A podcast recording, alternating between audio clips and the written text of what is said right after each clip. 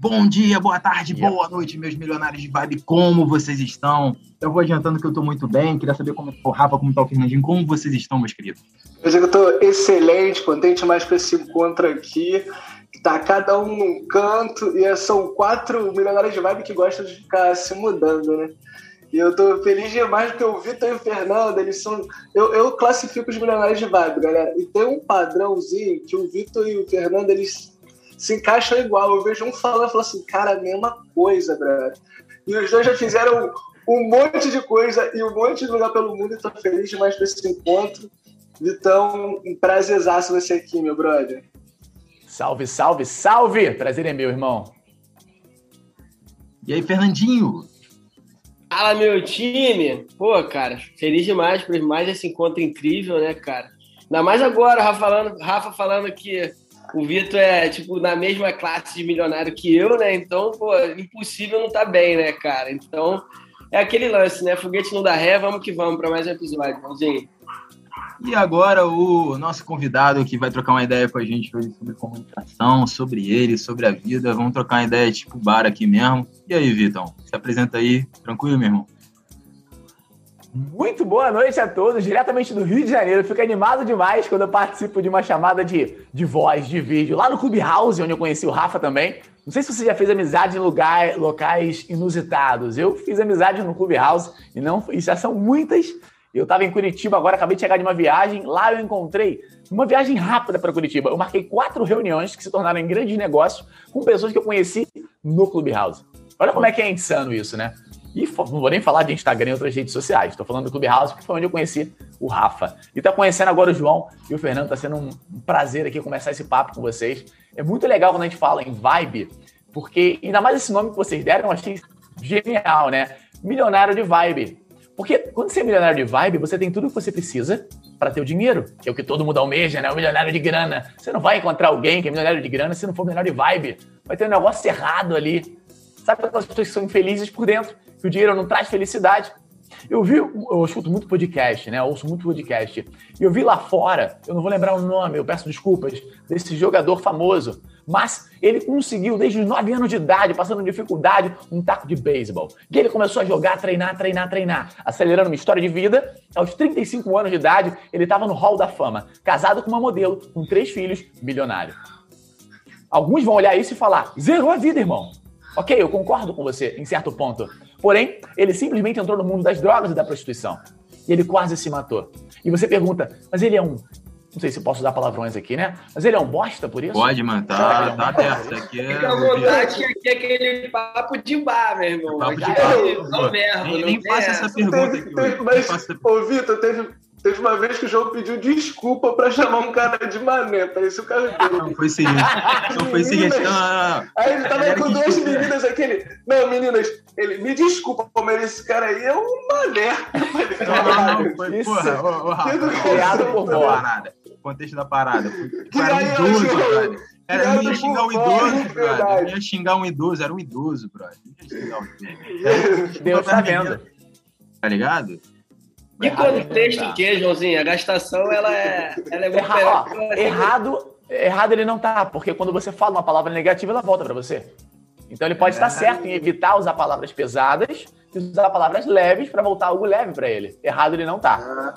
Mas continuando a história, isso me marcou muito esse podcast, tá? Esse cara estava sendo entrevistado pelo Ed Milet nesse podcast.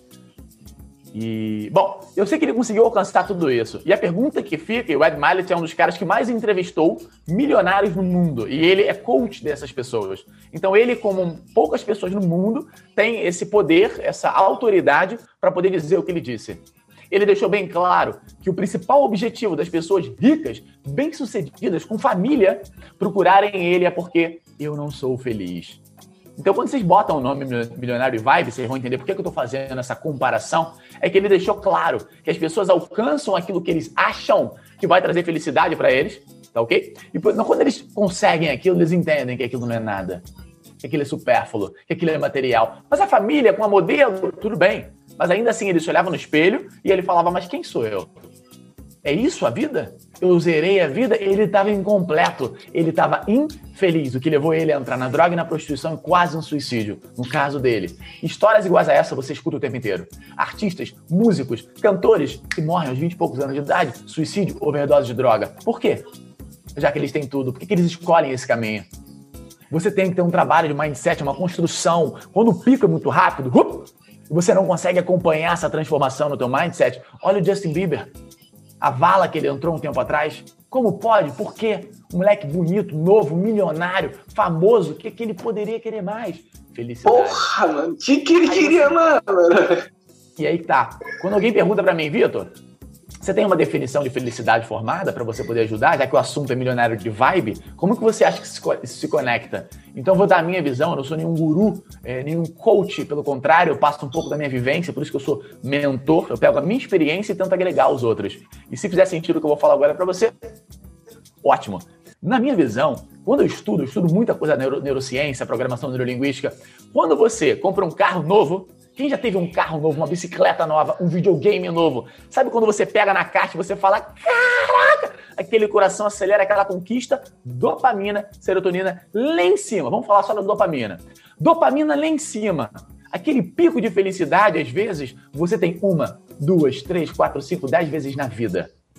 Você não tem todo dia um pico de felicidade desse. Uma casa hoje, um carro amanhã, viagem. Você não tem isso. Ninguém tem isso. E tem pessoas que nem sabem dizer se já tiveram um pico de felicidade assim, tá bom? Pô, Victor, então eu não posso definir felicidade como uma conquista de algo. Não, você estaria errado. Você pode definir aquilo como um grande pico de dopamina. E tem uma notícia, aquele pico ele desce drasticamente rápido. E aí você já olha para aquele carro novo e ele é só um carro. Você valoriza, você acha ele bonito, mas ele é só um carro. E assim segue, e você deseja o próximo carro. Porque você quer ter aquela sensação de novo. E esse é o problema. Você mal foi grato por aquele carro. E aí entra a gratidão, mas eu vou entrar nesse mérito já já. Ou seja, quando você tem pico de dopamina, você está sendo feliz. E se você tivesse picos diários, você poderia dizer que você é uma pessoa feliz. Vários picos ao longo do teu dia, todos os dias de dopamina. Olha, Victor, eu não estou enxergando eles. Exatamente, o problema é esse. Você não sabe agradecer as pequenas coisas. E quando você consegue olhar essa oportunidade que eu estou tendo de conhecer essas 3 pessoas incríveis agora, e eu tenho dopamina dentro de mim, porque eu estou feliz por estar conhecendo gente de uma vibe boa. Isso já é um pico de dopamina. Quando eu estou numa sala de Clubhouse, alguém me chama e pede a minha opinião. Pico de dopamina. Quando alguém me liga, pico de dopamina. Quando alguém manda um WhatsApp falando, pico de dopamina. Você consegue ter pequenos picos, mas você só reconhece quando você agradece. Então, para de achar que é bobeira quando alguém vira para você e fala, negócio de agradecimento, diário da gratidão, meu irmão. Quando você começar a fazer isso, tua vida vai mudar. Do diário da gratidão, de você escrever 3 coisas no final do dia, ao qual você é grato daquele dia. De você conseguir acordar e lembrar do dia anterior e lembrar de 3, no mínimo 3 coisas da qual você é grato. Você vai treinar o teu cérebro para encontrar as pequenas coisas que te fazem feliz ao longo do dia. E aí, você vai conseguir reconhecer ao longo do teu dia pequenos picos de dopamina. Prazer. Isso é ser feliz. Então não tem a ver com carro ou dinheiro. Tem a ver com você saber reconhecer os pequenos momentos que são momentos de felicidade. Faz sentido para vocês? Pô, faz muito sentido. E ser grato traz dinheiro. E eu acho que ser grato traz dinheiro, Victor. Não, e é engraçado, cara, porque essa relação... Tu fica em harmonia, brother, com o universo, eu acho, brother. Quando você encontra essa... Meu, eu comemoro os bagulhos bobos. Tipo assim, eu comemoro ter deixado a chave no primeiro lugar que eu procurei, tá ligado? Eu fico, porra, sou foda. Achei a chave, tá ligado? E eu gasto essa onda disso. Não, aí, tipo assim, é uma coisa que eu e o Rafa, a gente fala direto da sorte, né? A gente ser sortudo, mas é sortudo nos detalhes mesmo, de coisa boba. E a sua relação foi fantástica, tá ligado? De ter esses picos de dopamina nos detalhes da parada da vida, que tá ali todo o tempo. Às vezes tu recebeu uma mensagem de bom dia, aquele que te muda teu dia, sabe? De uma pessoa que você se amarra, ou fazer uma ligação, um bilhetinho e tal, qualquer coisa, sabe? Essa parada que é o prazer da vida, entendeu? E o milionário de vibe acredita demais nisso, né, cara? E você fazendo essa relação é muito milionário de vibe, né? Não tem como. Cara, você deu uma ideia genial agora, ô Fernando. Imagina se você pudesse somar ao longo do dia os momentos que você consegue reconhecer que foram picos de dopamina. E aquilo ali tem um valor monetário. Cada vez que você consegue reconhecer aquilo, você ganha R$1.000. Ao longo do dia, você pode terminar o dia com R$10.000 ou negativo. Porque ao mesmo tempo que você teve um e você não reconheceu, você perde. No final do dia, você está rico ou pobre? Ou seja, o milionário de vibe pode ser aquele cara que consegue reconhecer os pequenos momentos de dopamina, de felicidade ao longo do dia. No final do dia ele está positivo, porque ele treina a mente dele para focar somente naqueles momentos bons. E você consegue transformar qualquer situação em coisa boa. É, e você falou uma parada muito, Victor, porque é treinamento, cara, da tua mente. Eu acredito muito nisso, na questão do treinamento da tua mente, sabe? E acredito que as coisas positivas e negativas, elas estão ali lado a lado a todo momento, cara. É uma coisa insana, assim. Tipo, Fernando, cabe só você enxergar a parte positiva, né? Então, assim, é um treinamento da mente, cara. Tem que estar ali todo momento, tipo... Mas tu acredita em astrologia, Victor? Tu acredita em astrologia? Depende, cara. Eu não acredito em nada e também não acredito em tudo. Acredito, eu sabia, mano. Mano, não adianta. Aí, o Victor é muito da minha classe dos milionários mesmo. Depende, cara. Ele tá segurando a onda, mas ele já tá quase falando. Depende, brother. Eu acho irado quando alguém que entende chega pra mim e fala assim, quem já fez mapa astral? Quando você recebe um mapa astral de alguém e você começa aquele livro, aquele completo, e você começa a ler... Você tem um treco, irmão, porque o bagulho parece que aquela pessoa conhece você da época que você nasceu. Você vai ler ele chorando, cara. Como que alguém consegue, através de astros, ser tão preciso? Cara, não é possível que não tenha algo exato ali. Agora, eu vou trazer uma parada pesada aqui. No bom sentido pesado, tá? Quanto mais eu entendo das pirâmides do Egito, mais certeza eu tenho de que a gente não tá sozinho. Porra, que papo louco é esse? Calma, vamos lá. Estão me dizendo que lá atrás... Vagabundo carregou alguns 6 mil blocos, sei lá, de toneladas e colocou de um modo onde não passa uma folha de papel entre cada um deles. Lá atrás, na mão, levantando na enxada, debaixo do sol, na areia, sem errar um grau. Sério, a gente não consegue fazer isso hoje. E eles fizeram isso nesse tempo. E hoje, em 2021, com todo o maquinário que a gente tem, a gente não conseguiria fazer naquele tempo. Aí você vira pra mim e fala, é isso mesmo. Porra. Não, Victor, eu vou até trazer uma curiosidade agora, porque as pirâmides do Egito, elas foram todas construídas sobre a razão de ouro, né? Que é a sequência de Fibonacci lá, né? Que eles, é sempre a soma do anterior, e você pega um indivíduo por outro, dá uma razão de ouro, que dizem que Deus criou o universo em cima dessa razão de ouro. E aí... Eles nem tinham esse conhecimento na época. Não, os caras construíram a parada com essa razão de ouro. Porque cada placa, uma em cima da outra... Não passa uma folha de papel na mão. Vai você tentar colocar 2 bagulhos aí na tua cozinha, assim, ó, pra não passar uma folha de papel. Tu não faz? Aí o maluco no sol lá fez. Meu irmão, é muito louco. Outra coisa bizarra é que se você olhar as imagens, lá na época, antes da fala, as imagens desenhadas nas cavernas... ao redor do mundo, ou seja, não existia conexão entre a tribo A e a tribo B, tá? Não tinha avião, não. Quem tá ouvindo isso aqui, não tinha avião, não. Eu tô falando que o bagulho do outro lado do mundo tem o mesmo desenho na parede de algo vindo do espaço com uma luz em vários cantos do planeta Terra. Não, mas tá tudo bem. Isso aí é coincidência. Porra, tem alien. Claro, acredito mesmo. E tá tudo bem. Mas eu não fico ajoelhado ali fora rezando pros aliens voltar. O problema da religião é o excesso da religiosidade. É aquela pessoa que te encontra e essa pessoa tem problema. Ela é tão insegura e pequena que ela acha que ela é o problema dela. Isso é um erro. É que eu queria colocar você a mesma dieta que eu. Então eu tenho um pouco de probleminha. Eu evito pessoas que são doentes religiosamente. Onde tudo dela é religião e se você discordar dela, ela dá na tua cara. Eu não consigo nem ser amigo ou colega de gente assim. Eu falo isso, cara, eu acho que Victor, é no geral, entendeu, cara? Não é só religiosamente, não. Eu tenho um amigo que é terraplanista, brother, e eu consigo conversar com ele. O cara vai para os e já, tipo, assim, parece que bloqueia, usa aquele bagulhinho de... qual é o animal que usa aquele negócio? Fica cego, tá ligado?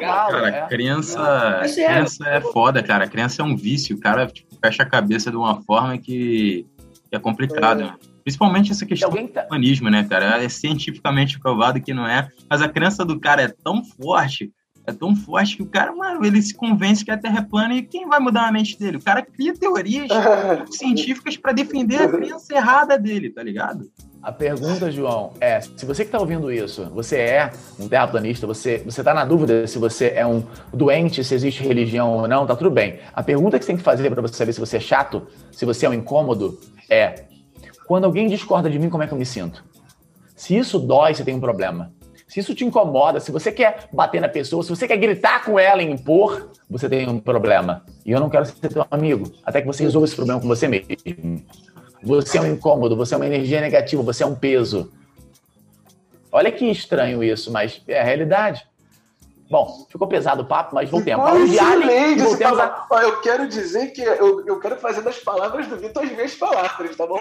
Pô, você tem um problema, você tem que resolver e eu não tenho nada a ver com isso. Não é, cara, isso aqui é um podcast, é um podcast que a galera que está escutando, ela concorda com a nossa opinião, pelo menos de uma parte. Não, vai ter sempre alguém, não, então, mas o cara, às vezes não. Às vezes, não, com certeza, eu tenho amigos, gente que me segue, que às vezes eles dão uma vacilada. Então, se você tá dando uma vacilada nessa, é um bom momento de reflexão, hein?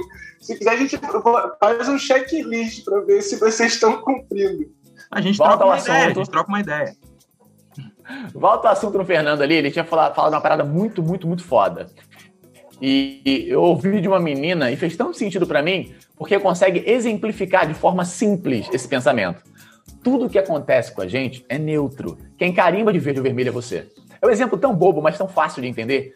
Não é o que te acontece, é como você reage. Quando você leva isso para a vida, e não apenas com uma frase de filme, uma frase de para-choque de caminhão, que você fala, tô cansado de ouvir isso, então aplica. Então aplica, jumento. A pessoa escuta a vida inteira, quer reclamar que tá cansado de ouvir e não aplica. Você tem Como é que eu sei se eu estou aplicando isso? Eu não sei. Quando o telefone cai no chão e quebra, qual a tua primeira reação? Você xinga todo mundo, você quer falar daquilo durante uma semana, 2, 3, para todo mundo. Ai, tu não sabe o que aconteceu comigo, ô Rafael. O meu telefone caiu no chão e trincou a tela, tinha uma semana de aparelho, eu não dou sorte. Cala a boca, baixa a bola, que isso? Que negatividade é essa? Adianta falar comigo? Eu trabalho na Samsung, na Apple. Não. Por que você está trazendo desgraça que aconteceu semana passada para você, para mim? Tá querendo? Você ganha dinheiro quanto mais você fala de coisa ruim, é isso? Segura isso para você, Fá. Me fala de uma vitória. Você achou dinheiro na rua? Me fala. Achou com 10 centavos? Me conta da moeda de 10 centavos da rua. Mas tu não me conta da desgraça. Porque começa a virar uma briga de quem sofreu mais. Ah, você não sabe eu que arranhei meu carro quando eu saí do mercado. Tá, eu não sou mecânico e nem lanterneiro. Você quer a indicação de alguém? Eu vou entrar no Google e te dou. Por que você está me contando isso? Então, tem gente que tem a necessidade de compartilhar desgraça, de falar coisa negativa. E quando eu falo de você colocar um carimbo, é porque a escolha é tua. Não é da tua mãe, não é do teu pai, não é de ninguém. Você tropeçou e caiu. E você ralou todo o teu joelho. Você fecha a cara e xinga a vida e fala prefeitura de bosta, começa a fazer uns stories xingando todo mundo. Ou você fala, putz, dei mole aqui, tropecei aqui, vou ter que ter mais atenção. Quem é você na história? Isso é bizarro, Vitor, isso é bizarro, porque eu acredito muito nisso, que é tipo, tudo é como você reage, tá ligado? As coisas vão acontecer contigo, meu brother, tá vivendo, tá aí, tá ligado? Não tem como fugir disso. E é muito engraçado que eu tenho um amigo, assim, que a coisa vai muito mais longe, né? Porque acontece uma coisa com ele, cara, ele inventa mais 5 problemas, que são desculpas pra, tipo, justificar aquele erro, tipo, alguma coisa que aconteceu, e aí cria um ciclo vicioso que daqui a pouco ele já tá com mais 5 problemas, entendeu? Era simplesmente ele chegar, tipo assim, você atrasou muito pro trabalho, tipo assim, chega 8 horas, cara, já estão te esperando aqui, tu tá aqui e tal. Ah, mas pô, fui botar meu despertador na última noite, aí aconteceu isso. E aí, pô, fui pedir Uber, aconteceu isso, deu uma merda, fui sair de casa, tropecei, bati... Cara, meu irmão, foda-se, tá ligado? Você só tem que vir, faz o mais rápido possível, entendeu? O tempo que você tá gastando justificando é o tempo que você chegaria aqui, tá ligado? E tá tudo bem, irmão, acabou. Senão você vai indo num ciclo que não acaba, fica sem fim, entendeu? Se você não se autorresponsabiliza pelas coisas que acontecem contigo, cara, é simples, se autorresponsabiliza, pede desculpa se tiver que pedir desculpa a alguém e vai, brother, continua. Se você cria, é zona de conforto. A gente fica treinada, a gente fica aquela coisa do treinamento. E aí qualquer coisa que acontece na tua vida, a tua mente automaticamente já... Para aí, deixa eu achar uma desculpa, botar a culpa em alguém, por que aconteceu isso? E aí acabou, tipo assim, o tempo que você gasta procurando tudo isso é o tempo...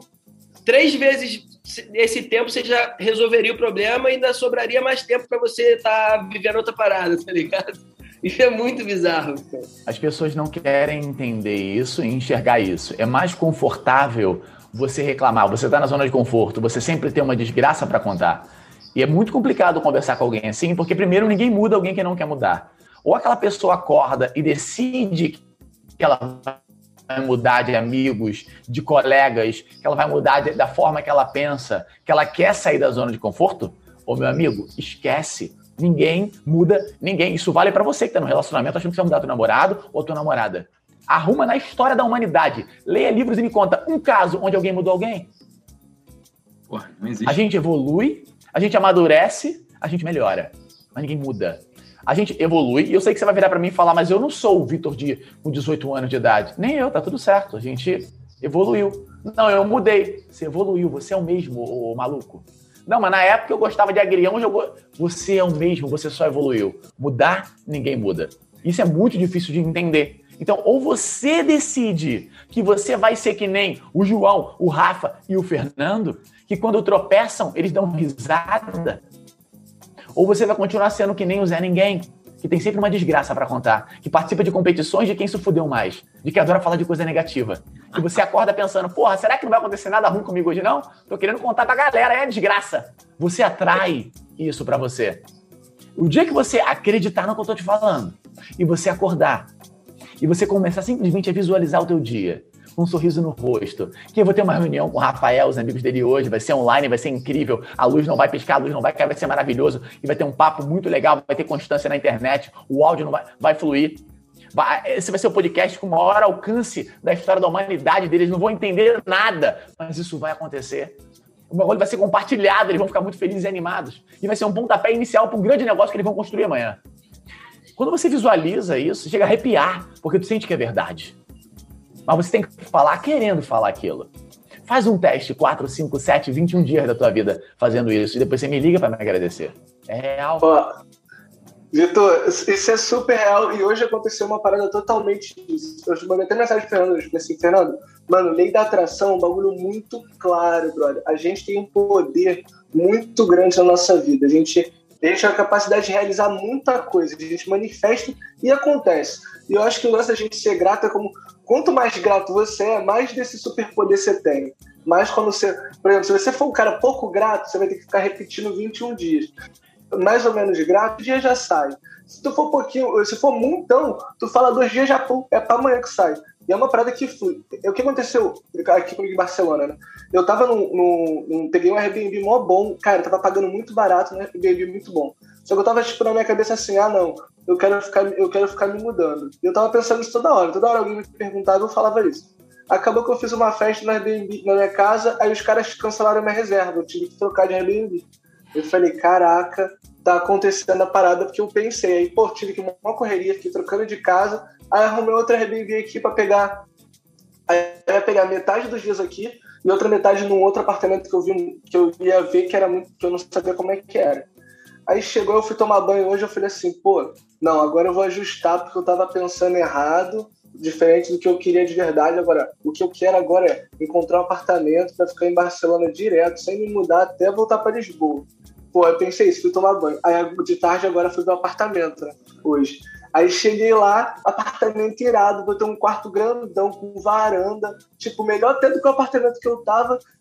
Aí a menina chegou e falou, oi, a menina acabou saindo antes, dá até pra você vir antes, ou seja, vou diminuir minha reserva daqui, em vez de ficar metade de um, metade de outro, eu vou ficar tipo tudo no outro, tá ligado? Eu falei, brother, é muita essa parada, a gente tem muito esse lance.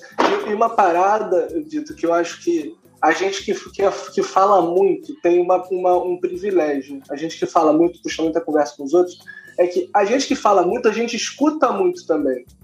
A gente fala muito porque a gente escuta muito. O cara que é tímido, ele fica parado no canto.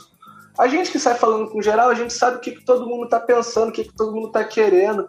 E a gente sabe os caras que a gente fala, pô, aquele cara é maneiro, né? Que nem o entrevistado aqui foi o Tomão.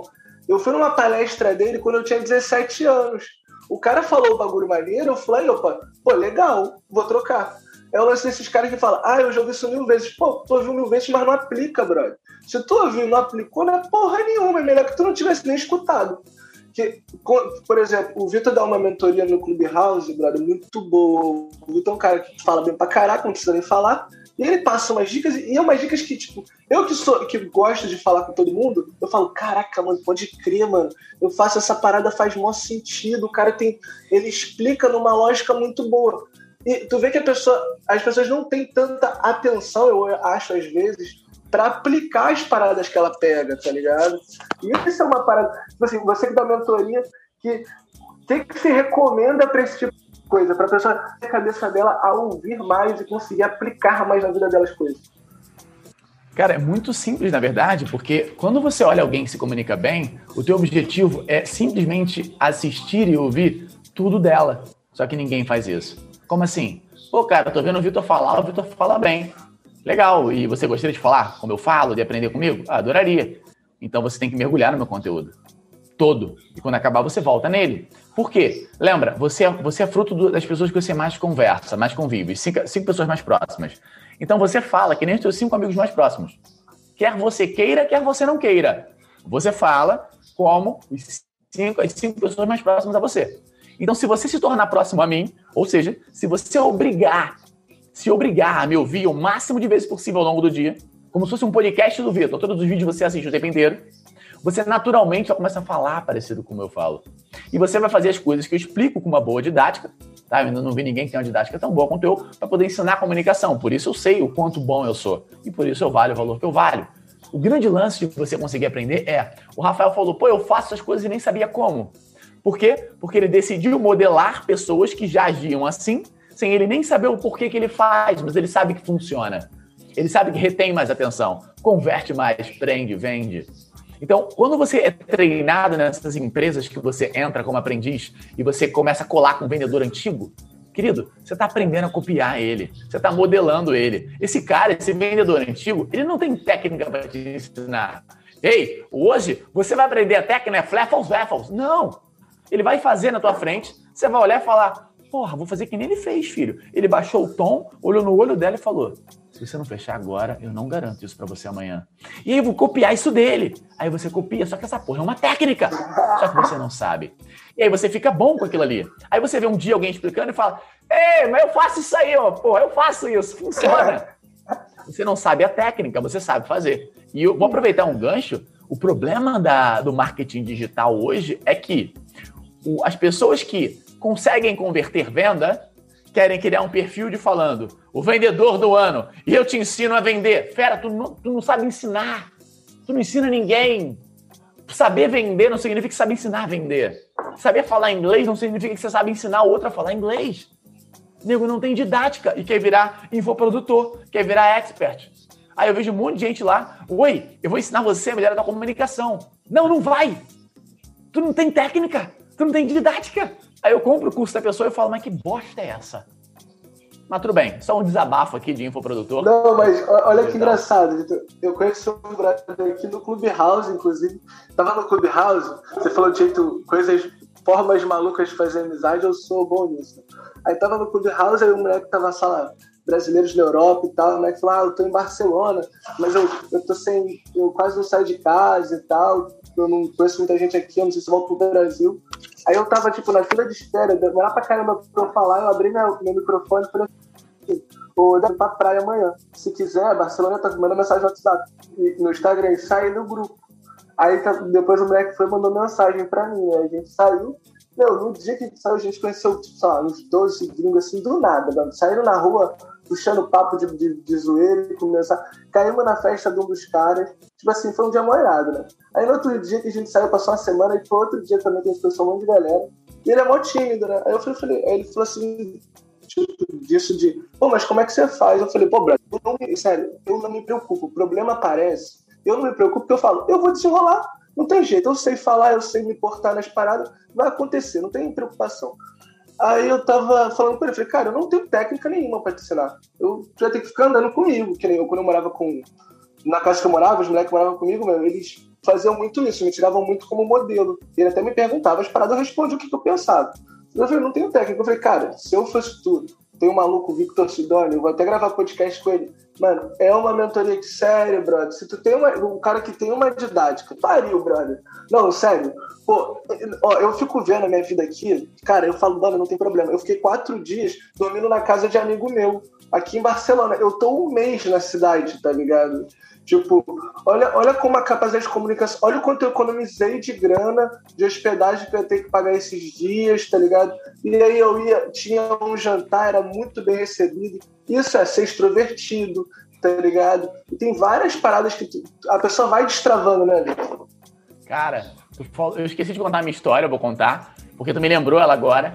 A comunicação me gerou tudo que eu tenho hoje. Então, deixa eu apresentar rapidamente, eu esqueci de fazer isso no início. Eu vou aproveitar e vou entrar num gancho ao qual eu abro pouco, mas quando eu abro é porque faz sentido, e faz sentido abrir isso para vocês.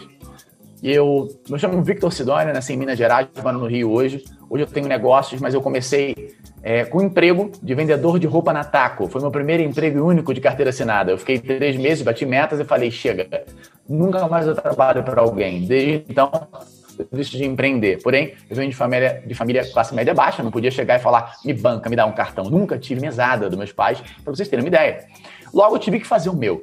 Meu primeiro contato foi com marketing multinível. Eu trabalhei com Herbalife, vendendo um shake para emagrecer gordinho. Quem entende, o multinível é uma faculdade. Eu aprendi muito lá. Lá eu comecei a palestrar, falar com pessoas. Eu abordava a gente na rua para perder peso. Olha que insanidade. Eu abordava a gente com uma prancheta na rua. Ali eu aprendi muito. Tem muitos livros de negócio que dizem que você deveria fazer 2 anos de multinível em alguma empresa e se dedicar 100%. Você vai desenvolver todas as técnicas que você precisa. Lá foi uma faculdade para mim. Eu saí e fui trabalhar embarcado. Eu tomei um golpe, não da empresa, mas de uma pessoa golpista que foi até assassinada depois e tal. Deu um golpe. Eu fui trabalhar embarcado em navio cruzeiro. Eu viajei o mundo como barman e mágico. Eu ganhei tanta gorjeta pela mágica que equiparava ou era maior do que o que eu estava ganhando como barman. E eu era top lá dentro, eu vendia bem. Então eu viajei o mundo, conheci países incríveis, juntei muito dinheiro, comprei tudo em roupa, de relógio, perfume, trouxe tudo. Trouxe para o Brasil, revendi, quitei minha dívida, fiquei com R$50 na carteira, sem dívida. Daí eu fui trabalhar como figurante na Globo, ganhei R$50 no primeiro dia, comecei a gravar direto, fui trabalhar com evento, acelerando uma história muito longa. Eu virei, durante 2 anos consecutivos, eu fui o melhor produtor de evento do Rio de Janeiro, durante 2 anos. Fiz uma novela na Globo, novela chamada Fina Estampa, papel pequenininho, mas era o primeiro papel. Fiz várias participações depois na Record e na Globo. Trabalhei como modelo, tive ensaios de moda que foram parar em Nova York, coisa grande. Fui apresentador, trabalhei no Rock in Rio 2011, 13, foi muita coisa. Quando eu subo no palco, eu falo assim, meu nome é Victor Sidoni, eu sou ator, modelo, mágico, Justin Bieber, pizzaiolo, mestre de cerimônia, trabalhei embarcado na cruzeiro, voltei pro Brasil, virei apresentador, virei professor de forró de Zouk, muita coisa que eu fiz. Então eu dei aula de forró de Zouk. Eu também fiz curso de Justin Bieber, pizzaiolo, porque eu ia abrir uma pizzaria, depois eu abri uma temacaria, não abri porra nenhuma. Eu abri uma empresa gigante lá atrás, chamada Stats Club. Ali eu rasguei uma média lá de seus R$300 mil. Eu fiquei endividado, eu quebrei, eu fui a zero. Só que antes eu tinha ganho muita grana, eu tinha moto de corrida, eu viajava, e eu perdi tudo. Então eu fui de nada a tudo a nada, para poder reconstruir tudo de novo. Por isso que quando eu falo que eu sou mentor, só pode ser mentor alguém que tem história de vida, alguém que viveu alguma coisa, que teve um processo de altos e baixos, com muito aprendizado. E é isso que eu levo hoje numa mentoria. A comunicação é um brinde que eu dou para a pessoa. A performance, ser autodidata, lifelong learning, ser um polímata, você conseguir pensar, resolver problemas, ter soft skills. O que tem de empresa hoje, mas deixa eu terminar a história, depois eu falo sobre isso. Ou seja, então a minha história ela é muito louca, ela tem muita coisa. No Rock in Rio, trabalhando como apresentador lá no Oi Galera, foi uma experiência incrível para mim. No stand, eu fiz muito trabalho. Para canal do YouTube, eu gravando, um monte de coisa. Então eu não sou um cara comum, que faz uma faculdade, faz uma pós, faz um mestrado e arruma um trabalho. Eu sou um cara que eu sempre empreendi. E que eu mais errei do que acertei. Muito mais. Que eu mais tive quebrado do que rico. Que eu mais errei, que eu mais sofri do que ganhei. E lógico que tinha um momento ou outro que eu olhava e falava, o que eu tô fazendo, brother? O que eu tô fazendo? Se tu não passou por isso ainda, um dia você vai passar. O que eu tô fazendo? Você olha e fala, ah! E você olha pro lado e aquele cara, poxa, qual é o problema quando você faz isso? Você se torna o melhor dos piores. E você não quer isso. Você quer ser o pior dos melhores? Anota. Você não quer ser o melhor dos piores, você quer ser o pior dos melhores. O melhor dos piores, ele olha pro lado e fala, ah lá, tá desempregado, pelo menos eu tenho meu salário. Ah lá, tá no Uber, mas pelo menos eu tenho plano de saúde. Ele é o melhor dos piores, ele só se compara com gente merda. O pior dos melhores, ele olha pro lado e fala, ah lá, bilionário antes dos 30. Ah lá, 3 empresas já faturando tanto. Ah lá, virou palestrante, cresceu, comprou carro. Porra, que inspiração, deixa eu colar e aprender com ele. Então essa é a diferença de mentalidade. Então tudo isso eu fui aprendendo, levando porrada. Eu não tive mentoria lá atrás. Eu tô com 34. Na época eu tinha 18, 19. Não tinha nem YouTube, porra. Não tinha isso. Eu fui ler livro. Muito livro. E eu relia, e eu lia. Então foi um processo de aprendizado. Esse é um pouco da minha história. E nesse processo, eu tô contando isso que eu queria chegar nesse ponto. Nesse processo, eu tive uma oportunidade. Eu fui... Deixa eu tomar cuidado, porque eu não posso usar certos nomes. Mas existe uma grande empresa multinacional, quase que bilionária de tão grande, aqui no Brasil. E ela tem uma extensão na Alemanha. Só para vocês saberem o tamanho do que eu estou falando, tá? E na época que eu tinha minha primeira empresa, eu fui fazer a venda do meu negócio para essa empresa. Dentro da sala tinha o diretor comercial. Ele sentou comigo, um rapaz mais sério, mas bem mais velho do que eu na época. E ele me ouviu em silêncio o tempo inteiro. E vocês imaginam eu vendendo. Naquele entusiasmo, falando do meu negócio, daquela ideia. E toda vez que eu fazia a minha reunião, no final era sempre a mesma reação. Nossa, que ideia incrível!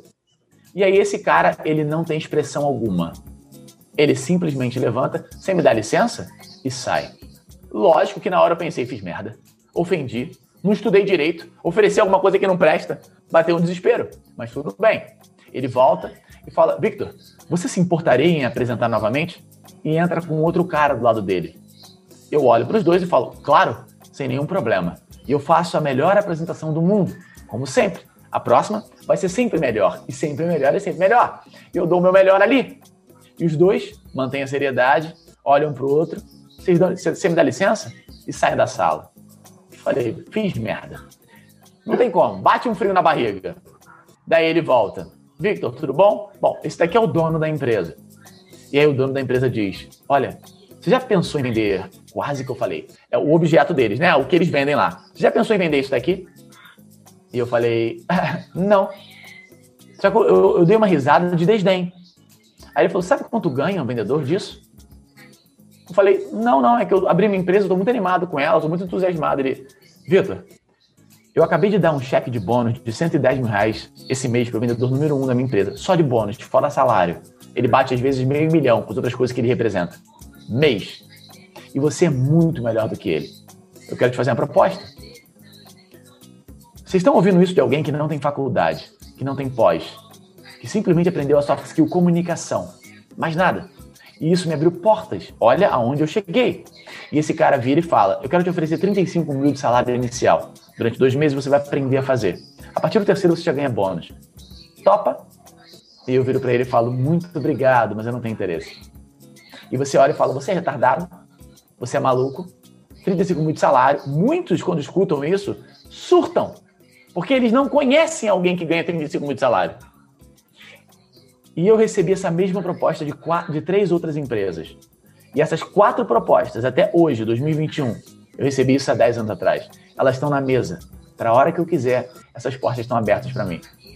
E eu pergunto para você, por que um Zé, sem diploma, sem formação como eu, que só tem a habilidade de se comunicar bem, que tem a soft skill, lógico, além dela eu tenho raciocínio crítico, um monte de soft skill que eu desenvolvi com o tempo. Mas eu sou um cara que eu sou soft skill e nada hard skill.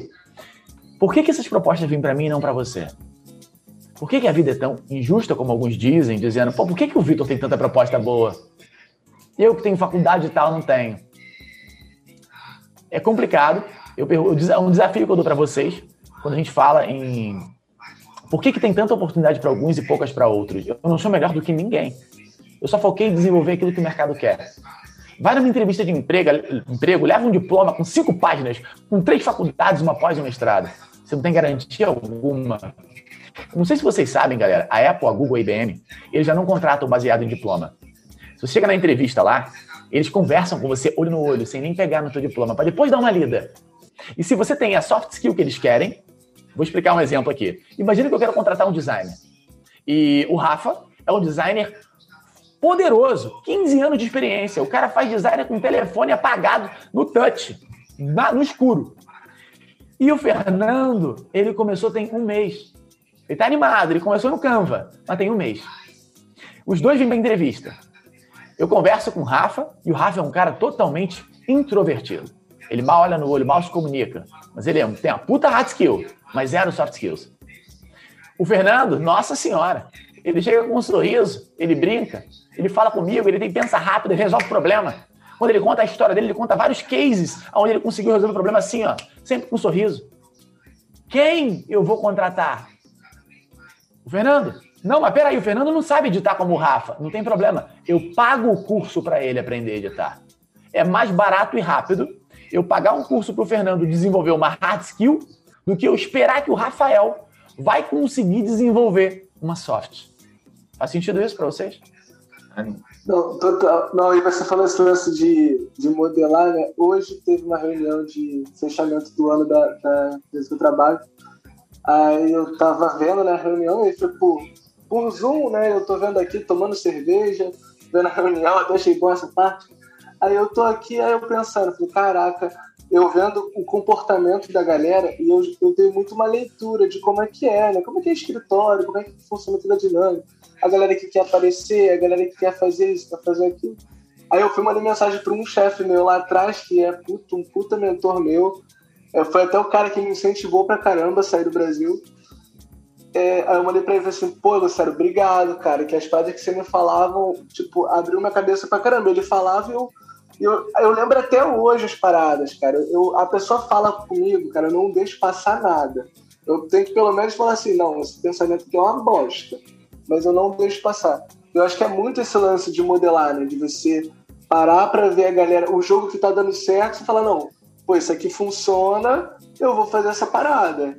E eu acho que também tem um lance de se conhecer, né? Tipo assim, tu conhece... Então, eu acho que eu fico tentando decifrar essa parada, como o meu me pergunta, que eu acho que tem um pouco de autoestima também. Tu não acha, Vitor? Autoestima é foda. Eu não sei como é que vocês se veem no espelho. Se você olha pro espelho e fala, que maluco boa pinta, cara, que maluco foda, que maluco lindo, que maluco energético... Que maluco sensacional.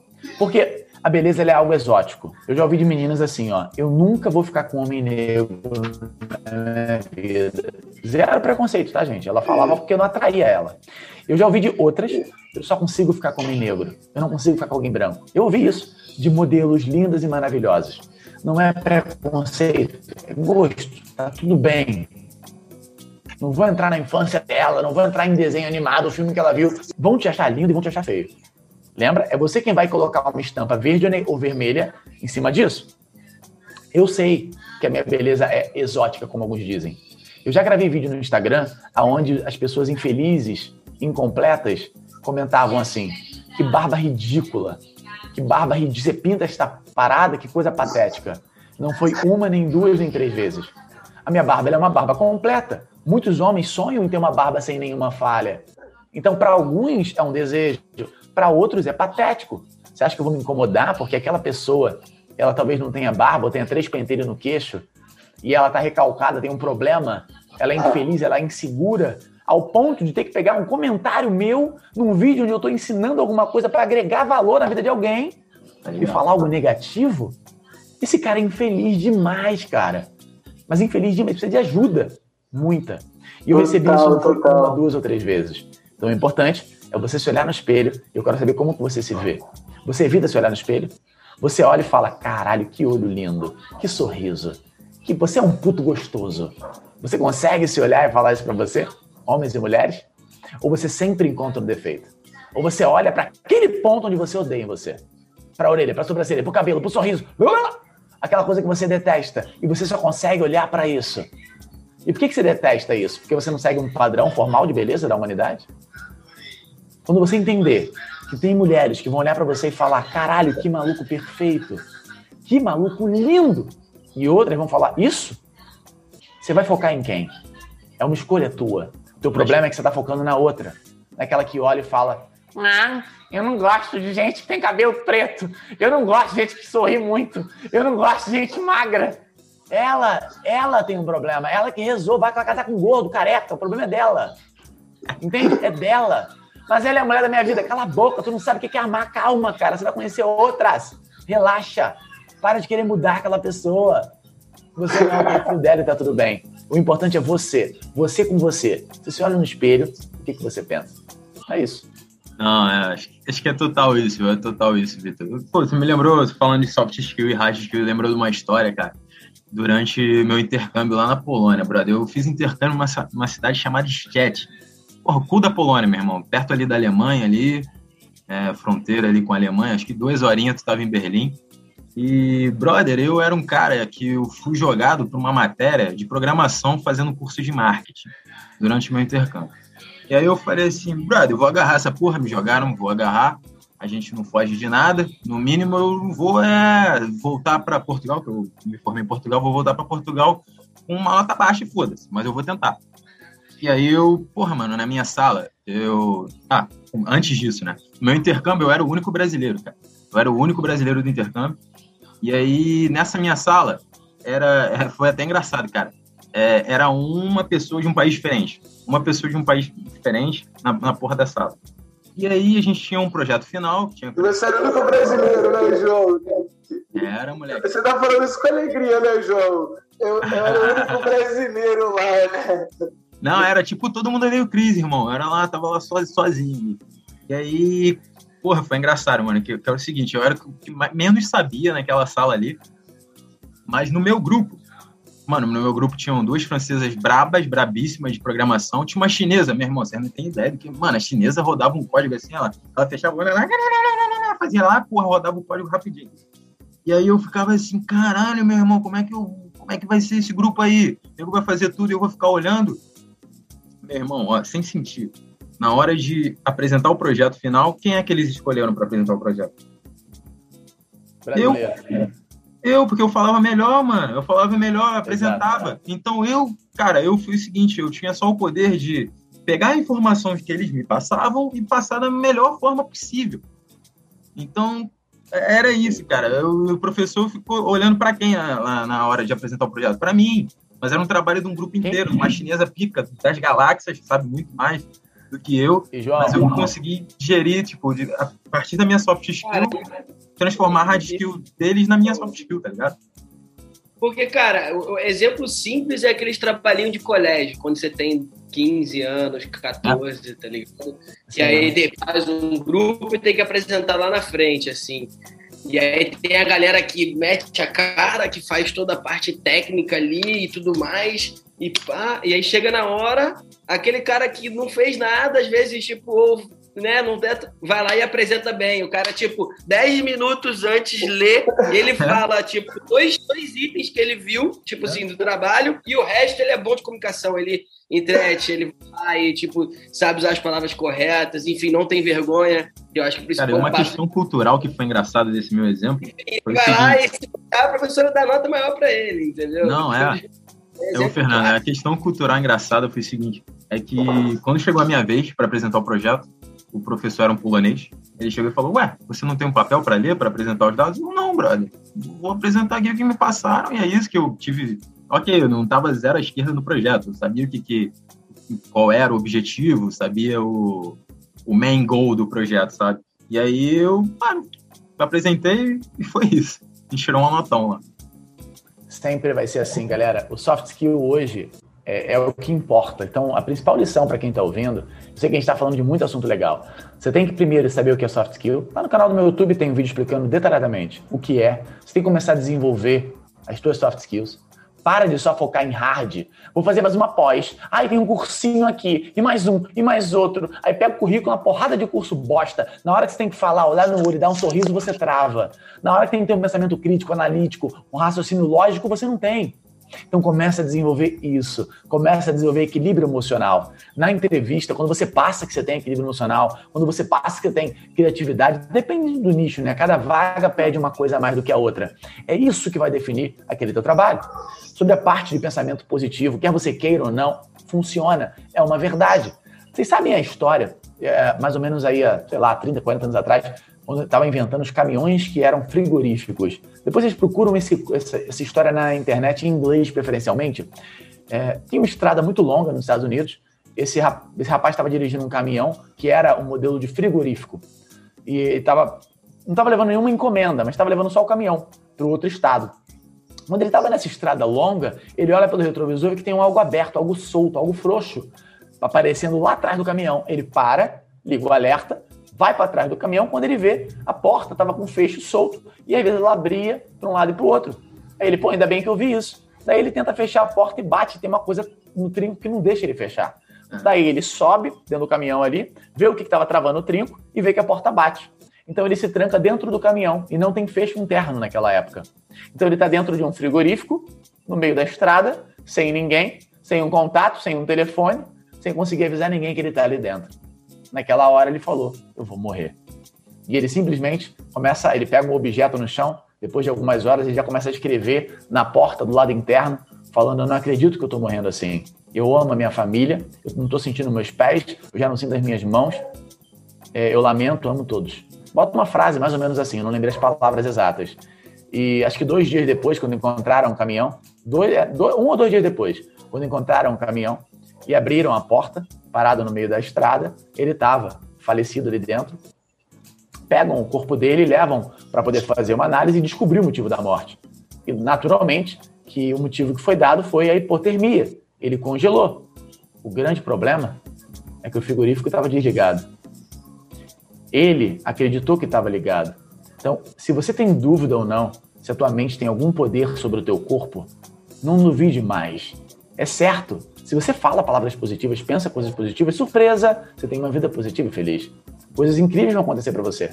Agora, se você é da família do negativo, do reclamar, do triste, amanhã pode ser você num caminhão, acreditando piamente que a tua hora chegou, que naquele momento você morreu. Eu tenho uma história de vida para contar para vocês. Eu andei de moto durante 16 anos da minha vida. Eu tive moto de corrida, moto pequena, moto grande. Eu estava voltando de um ensaio de modelo, assim, no centro do Rio de Janeiro. Estava voltando para casa muito feliz, que era um ensaio muito legal, ganhei muito dinheiro em pouco tempo, estava feliz. Eu peguei a minha moto, peguei a Avenida Brasil e estava voltando para casa. Quando eu tava eram 3 pistas, a da esquerda, a do meio e a da direita. E a curva era uma leve curva para a esquerda, porém comprida, vai virando. Eu estava na pista da esquerda. Um caminhão não me viu, encostou na minha roda traseira e fez eu deslizar no meio da curva. Eu caí por cima da moto, a moto girou para um lado, eu fui indo para o outro. Só que no que eu caí na pista da esquerda, eu automaticamente, por estar numa curva, meu corpo foi escorregando para a pista do meio, né? Física. E eu continuei escorregando até a pista da direita. E meu corpo estava girando no sentido horário. Eu caí, ele bateu, deu a pancada, eu fui girando no sentido horário. Quando eu chego na pista da direita, eu abro meu olho e olho para o lado, eu estava debaixo de um caminhão de 22 metros e a roda traseira estava vindo. Eu estava no meio dele. E quando eu vi aquela roda vindo, a, sei lá, 1 metro de distância da minha cara, o meu corpo ele gira ao contrário. Porque na minha cabeça eu só consegui pensar em uma única frase. Não é aqui. E não é agora que eu morro. Não é assim. Meu corpo girou. Atrás vi um carro com um bombeiro à paisana. O caminhão passou, sem pegar na minha cabeça. Eu levantei, tirei a moto da rua. O bombeiro parou o trânsito, ele veio até mim e ele falou assim, como que você fez aquilo? Você tá bem? Eu falei, aquilo o quê? Você estava girando para um lado e começou a girar para o outro de forma instantânea. Eu falei, eu só tinha certeza que eu não ia morrer naquele momento e daquele jeito. Eu não sei o que eu fiz. Eu sei que eu estava girando assim, quando a roda veio, eu virei ao contrário. E o caminhão passou. Cada um interpreta isso da maneira que quiser, cada um se apega à religião que tem, tá bom? Estou contando um fato que aconteceu comigo, eu vivi isso. Tive alguns acidentes onde eu vi a morte de perto, esse foi um deles. Quase que uma epifania. Tirei a moto e resolvi aquele problema. Então eu estou contando isso para vocês, porque o poder disso daqui é insano. Se você decidir que você é, que você pode, que você vai, ninguém te segura. É isso. Cara, eu vou te falar, Victor, aconteceu comigo uma coisa muito parecida esses dias. Eu tava vindo de skate, aí eu tava andando com skate, eu tava com uma bolsa, tava com computador, um monte de parada. Né? Não era nem pra eu já fazendo isso. Eu ia fazer uma parada que era meio que fazer uma graça, meio que não tinha que fazer. Aí quando eu pensei em fazer, eu, tipo assim, falei assim, apareceu uma parada pra eu não fazer. Aí eu insisti pra fazer. Aí quando eu fui fazer, cara, sério, eu senti a perna como se fosse quebrar a parada. Como se eu falasse assim, não quero, não é conveniente que eu quebre minha perna agora, sabe? Mas eu desejei com tanta clareza, e tipo, deu aquela sensação e pô, aí eu falei assim, cara, vou até agora eu vou pra casa levando o skate. Virei a esquina, botei o skate no chão e voltei a andar. Mas, cara, eu acho muito essa parada, brother. É o lance de... O campeão, ele acorda campeão já. Ele toma o café da manhã dele, ele já ganhou a parada. E é uma parada de você desenvolver. E o lance de comunicação, cara, tá muito ligado a isso também. Eu no trabalho... Eu trabalho com a LTI, né? Eu sou analista de dados. Mas eu sempre fui muito comunicativo, eu sempre na hora de apresentar o projeto era eu que apresentava, quando chegava na reunião eu tinha que falar e tal. E é muito esse lance de você prestar muita atenção nas coisas, do que está acontecendo, e ter energia para fazer o que você for fazer. Porque é o lance da confiança. Porque o lance da confiança de chegar e você fazer com energia. Às vezes você está até certo. Então, é claro que você tem que pensar inteligentemente, né, para fazer as paradas. Fala, né? Tá na roupa que você tá vestindo, tá no seu olhar. Aí vai entrar no branding. A comunicação tá nessa porra toda. Aí entra no branding. Não vai dar tempo de falar disso hoje, mas tu falou uma parada que vale a pena eu ressaltar para você, que foi o café da manhã dos campeões. Não é da comida que eu tô falando, tá, gente? Você tem duas maneiras de começar o teu dia. A gente acorda indo para uma guerra. E se você tem uma armadura muito boa, você raramente vai ser atingido, arranhar, sangrar, sentir dor. Tá usando uma armadura muito boa? E como que você coloca essa armadura para o teu dia ser incrível? Como que você se blinda? É uma analogia que eu criei. Como é que você se blinda? Muito simples. Como é que é a tua manhã? Quando eu acordo, eu tenho um ritual. Por exemplo, assim que eu acordo, mas eu acordo de consciência. Assim que eu me deparei que eu tô acordado, antes de abrir o meu olho, eu dou um sorriso. Eu desafio vocês a fazerem isso. Vai mudar a tua manhã. Assim que você sentir que você acordou, sorri. Aí eu tenho 6 segundos para sair da cama. Em 6 segundos eu saio da cama com um sorriso, banho gelado, volto. Eu tenho um diário da gratidão, das 3 coisas do dia anterior e a principal lição. Daí eu tenho 20 minutos de meditação e eu mentalizo como é que vai ser o meu dia. Eu raspo a língua, que eu gosto da medicina Ayurveda, também não dá tempo de falar disso, mas eu raspo a minha língua, e aí eu vou ler 20 páginas de um livro, ou ficar uns 10, 15 minutos ali lendo e resumindo ele. Em seguida, eu ligo o meu telefone ou tablet para eu entrar no mundo digital, mas para poder ouvir um podcast ou uma live enquanto eu preparo o meu café da manhã. E aí, somente após isso, é que eu começo o meu dia, a trabalhar ou falar com pessoas. Olha a minha blindagem matinal. Quem você acha que vai ter um dia mais incrível? Quem acordou em cima da hora, corrido, pegando aquele café preto, chegando num trabalho descabelado e fedendo, suado, porque não tomou banho, sabe? Ou eu, quem vai ter um dia de sucesso? Detalhe, eu acordo todos os dias antes das 6, sem despertador.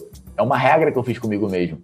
Então, eu tô contando isso pra vocês, não é pra me vangloriar de maneira nenhuma. Eu quero mostrar pra vocês que hábitos são escolhas. E se o YouTube tá perguntando pra mim se eu comecei a fazer isso ontem, anota, são mais de 400 dias seguidos.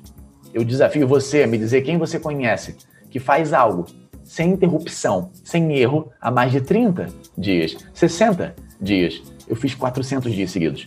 Então, eu posso falar com propriedade. Lembra? O mentor, ele passou por aquilo antes dele poder falar sobre aquilo. Então, quando eu falo de performance, de hábito, de você mudar a tua atitude, vem daí. Então, fica essa dica para vocês. Se blindar de manhã. Então, cara, porra... A gente está aqui chegando no final do nosso podcast, mas antes de tudo, cara, só queria agradecer por essa aula aí de como a gente tomar o nosso café da manhã dos campeões, que vem antes do café da manhã. Você já é um campeão antes do seu café da manhã, antes de começar o teu dia. Cara, muito obrigado por esse papo, por essa conversa. E tenho certeza que nossos ouvintes, não só nossos ouvintes, mas eu, o Rafa, o Fernandinho, a gente vai acordar amanhã uma nova pessoa, com certeza. Sensacional, João. Pra mim também não tem problema. Mas... João, eu sempre esqueço de fazer o seguinte: eu conto a história, eu não finalizo ela. E depois o nego vem me cobrar, né? Eu falei toda a minha história, eu não falei o que eu faço hoje, atualmente, o que eu estou fazendo, o que eu tenho para oferecer. Gente, são 2 startups que eu invisto, não preciso falar sobre elas. Eu tenho 3 empresas, eu vou falar sobre 2, que cabe eu dizer aqui. Uma é de lançamento de infoprodutores, de expert. E a outra é onde eu cuido de marcas e empresas. Posicionamento digital. Desde alguém, um palestrante, né, um Victor Sidoni, que se posiciona como marca, ou de um negócio físico, online, que se posiciona também. Então, tudo digital. Tem uma empresa completa disso. Eu sou estrategista digital, que eu cuido também. Além disso, eu tenho a minha mentoria de comunicação. Ou seja, é um trabalho que eu faço no 1 a 1 com a pessoa. Leva-se uma média de 6 meses o primeiro projeto que eu tenho com ela. Tem um produto online ao qual eu estou arrumando ele, melhorando ele, já tem 3 anos que ele está no mercado, mais do que validado, desenvolve a soft skill de comunicação. É um produto mais acessível. Tem um trabalho de consultoria também, que aí eu vou até a pessoa, passo um tempo com ela, no 1 a 1, quase que moro junto. É um trabalho bem mais personalizado. Quando alguém que tem uma palestra muito importante no final de semana, quando alguém quer gravar um vídeo, né, um infoproduto, quer gravar alguma coisa assim, está travando de um criativo, um vídeo de venda, eu faço aquilo ali também. Essas são as coisas que eu acho que vale a pena eu ressaltar aqui hoje. o restante não faria muito sentido. Pronto. Agora eu disse. Pronto. Eu sempre esqueço disso. Victor, muito obrigado, sério. E eu acho que assim, queria só finalizar com uma parada que você contou toda a sua história, tudo que você já fez, né? Incrível, sabe? Desde barman, foi mágico. Me identifiquei nessa parte porque eu já fui mágico também. Não remunerado, mas fui mágico na minha ali, adolescência, ali fazia muita mágica, me amarrava. Inclusive, me lembrou muito, de muita coisa no colégio, de muitas nomes, porque ele me comunicava bem, eu era o cara que dava. Fazia uma bagunça, mas era simpático, me comunicava bem, então a diretora gostava de mim, fazia umas mágicas e estava tudo certo. Mas eu acho que todo esse processo, de tudo que você já fez, passou muito pelas oportunidades, sabe? Tipo, e é uma coisa que a gente tem que estar muito atento todo o tempo, porque as oportunidades, elas estão assim, ó, voando, a 1 milhão por hora, pá. Então, você fazer tudo isso, eu acredito que... E a comunicação te ajudou muito nisso, você se comunicar bem te traz oportunidade, né? Eu acho que se comunicar com clareza o que você quer, o que você tem para oferecer, isso abre seu leque de oportunidades, né? E traz, né, coisas boas. Então, a gente tá atento, né? Tipo, consciente de, tipo, as coisas estão acontecendo, cara. Então, às vezes, elas vêm nos mínimos detalhes, de tipo, o cara vem te oferece, pô, vamos ali tomar um café, vamos ali fazer isso, vamos... Ah, cara, incrível. Tipo, porque, por exemplo, agora eu aprendi a velejar de kite, tem uns 6 meses e tal. Eu também faço kite! Ai, moleque, pô, a gente vai ter que dar um bordo junto, cara. A gente... de vibe. Animal, cara, muito foda. Então, eu trabalho num clube de kite aqui em Búzios, né, cara? E assim, tá sendo incrível pra caramba. E aí pintou a oportunidade de um outro moleque que eu nunca vi na vida, que o brother falou assim, pô, ensina ele a velejar de kite pra ele futuramente também, né, velejar de, ser instrutor e vir pra escola pra somar também. E eu falei, pô, é óbvio, porque assim também eu aprendo, né, que eu vou lá ensinar o moleque, abre uma oportunidade pra mim de, tipo, talvez ser instrutor no futuro, não sei, mas... Não tô pensando nisso, mas é só se dar a oportunidade, né? Tá ali nos detalhes de ir lá, meu irmão. E aí eu vou ter que acordar, tipo, 6 da manhã amanhã, porque 8 já abre lá e não dá pra começar às 8, então tem que começar às 6:30. Então, tipo assim, e acordar pra mim é mega difícil acordar cedo, tá ligado? Mas eu vou lá, brother. A oportunidade tá aí, não sei o que vai dar e tal, mas você tem que estar aberto. Sou em touro também, né, Fernando? Acordar cedo é foda, né? Tá louco, não tem como, né? Acordar cedo. Da madrugada, e acordar cedo não bate muito, entendeu? Essa dica ela é importantíssima, tá, galera? Não é você ficar esperando a oportunidade aparecer, você tem que estar pronto para quando ela surge, senão você nem enxerga ela. Então, essa coisa de você aproveitar a oportunidade foi o que definiu a minha vida. Eu tô onde eu tô e sou o que eu sou, porque eu aproveitei cada uma delas. Só que aproveitar oportunidades não é dizer sim para tudo, é também saber dizer não. E aí fica para um próximo podcast, que é um assunto longo também. Galera, foi um prazerzaço. Fala. E eu vou aproveitar para fechar e criar oportunidade também. Outro dia eu tava saindo na rua, né? Outro dia aqui sozinho de tarde, fui almoçar, almocei, e eu fui para um parque, que tem aqui em Barcelona. Aí eu fiquei olhando, e o parque estava cheio de gente, né? Aí eu fiquei pensando assim, eu falei, com quem que eu vou inventar de puxar assunto hoje, né? Porque é uma série de oportunidades. Cada pessoa que eu parasse ali e começar a conversar, pode ser um amigo que eu faço, uma menina que eu conheço e fique. Você não sabe, né? Uma série de coisas que pode acontecer. E a gente tem que criar muita oportunidade também. Às vezes tá no trabalho e você tem que provocar uma vaga existir para você, provocar uma expansão. Que nem hoje eu tava na reunião da empresa lá. Não foi um ano bom, né? Por conta do coronavírus. Mas eu tava até pensando assim, pô... Vou soltar uma piadinha assim, vou falar, ó, pô, galera, quando sair a expansão pro Brasil, eu quero ser diretor lá, né? Querendo ou não, esse tipo de ação, você chama a atenção do seu gestor para que você tenha um pensamento de expansão, sabe? A galera tem que ter mais consciência do poder que ela tem. As pessoas têm que ter mais consciência do que elas podem manifestar, o que elas podem provocar nos outros. Isso fala de relacionamento, parceria, o poder da... Citando novamente Alvo Dumbledore, que já foi citado nesse podcast, as palavras são os maiores, as melhores magias, ou as melhores alguma coisa de magia. Não sei como é que é exatamente não, mas é alguma porra assim. Cara, tu falou uma parada que se enquadra numa palestra que eu participei alguns anos atrás. Olha que genial que o cara fez. Eu tava na segunda fileira, então isso é uma vantagem pra mim, mas eu não vi ninguém se levantar além, tá? O cara falou, ele pegou ali, ele fez uma brincadeira com uma cadeira, tá? Daqui a pouco ele pegou uma nota de R$100 e falou, quem quer R$100? Daí eu levantei, fui lá e peguei a nota da mão dele. E todo mundo ficou olhando e eu voltei a sentar, porque eu já conhecia a didática, então não valeu, eu roubei. Mas o que vale é a lição ali que ele deixou por trás. Ele falou, vocês entenderam? Todo mundo levantou a mão para ter aquele dinheiro, ou seja, só ele foi atrás de pegar. Então não é só estar sentado com a mão levantada falando, vem para mim, bora mundo, bora ficar rico, bora ser feliz, bora ter um carro. Não, vai lá e faz, cria a tua oportunidade. Nossa, tem tanta coisa pra falar sobre isso, eu vou me empolgar aqui. Galera, foi um prazerzaço estar com vocês. Para quem tá ouvindo aqui, Victor Sidoni, minhas redes sociais são assim, S de sapo e de ilha, D de dado, O de nariz. O de nariz foi ó. O de óculos, N de nariz e de ilha, é um nome italiano.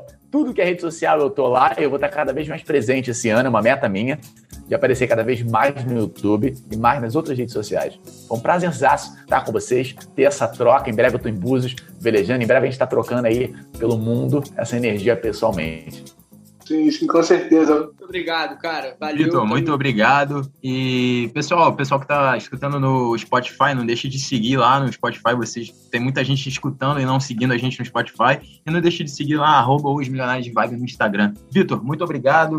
E até quando postar o negócio dos Milionários de Vibe, me marca também. Me marca, que eu compartilho no meu Instagram. Beijo, meus queridos. Meus queridos, tamo junto, aquele abraço. Beijo no coração. Até a semana que vem. Valeu!